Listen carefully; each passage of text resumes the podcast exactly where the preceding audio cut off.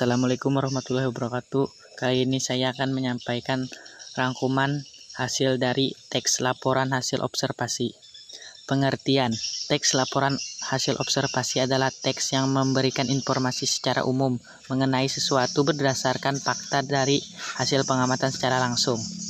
Hasil pengamatan atau yang biasa disebut dengan observasi itu dilakukan oleh si pengamat dengan terjun langsung ke lapangan untuk mengetahui sebuah informasi yang ada di, yang ada informasi.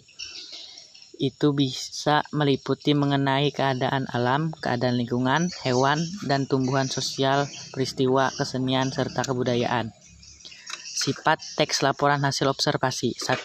Sifat informatif 2. Sifat komunikatif 3. Sifat objektif Struktur teks laporan hasil observasi Pernyataan umum berisi pembuka atau informasi secara umum mengenai hal yang akan disampaikan bagian ini beras, berisi hal umum tentang objek yang akan dikaji menjelaskan secara garis besar mengenai objek tersebut. 2. Deskripsi bagian terdapat isi rincian pembahasan dan penjelasan secara lebih mendalam mengenai informasi yang ingin disampaikan. 3. Deskripsi manfaat berisi fungsi atau manfaat setiap objek yang diamati dalam kehidupan.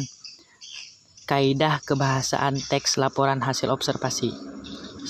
Menggunakan priasa nomini, nomina yang diikuti penjenis pendes, dan pendeskripsi. 2. Menggunakan verba rel, relasional seperti ialah merupakannya adalah yaitu digolongkan termasuk.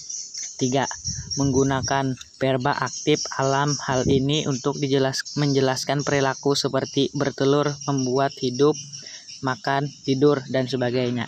4. Menggunakan kata penghubung untuk menyatakan menggunakan kalimat simpleks dan kompleks. 6.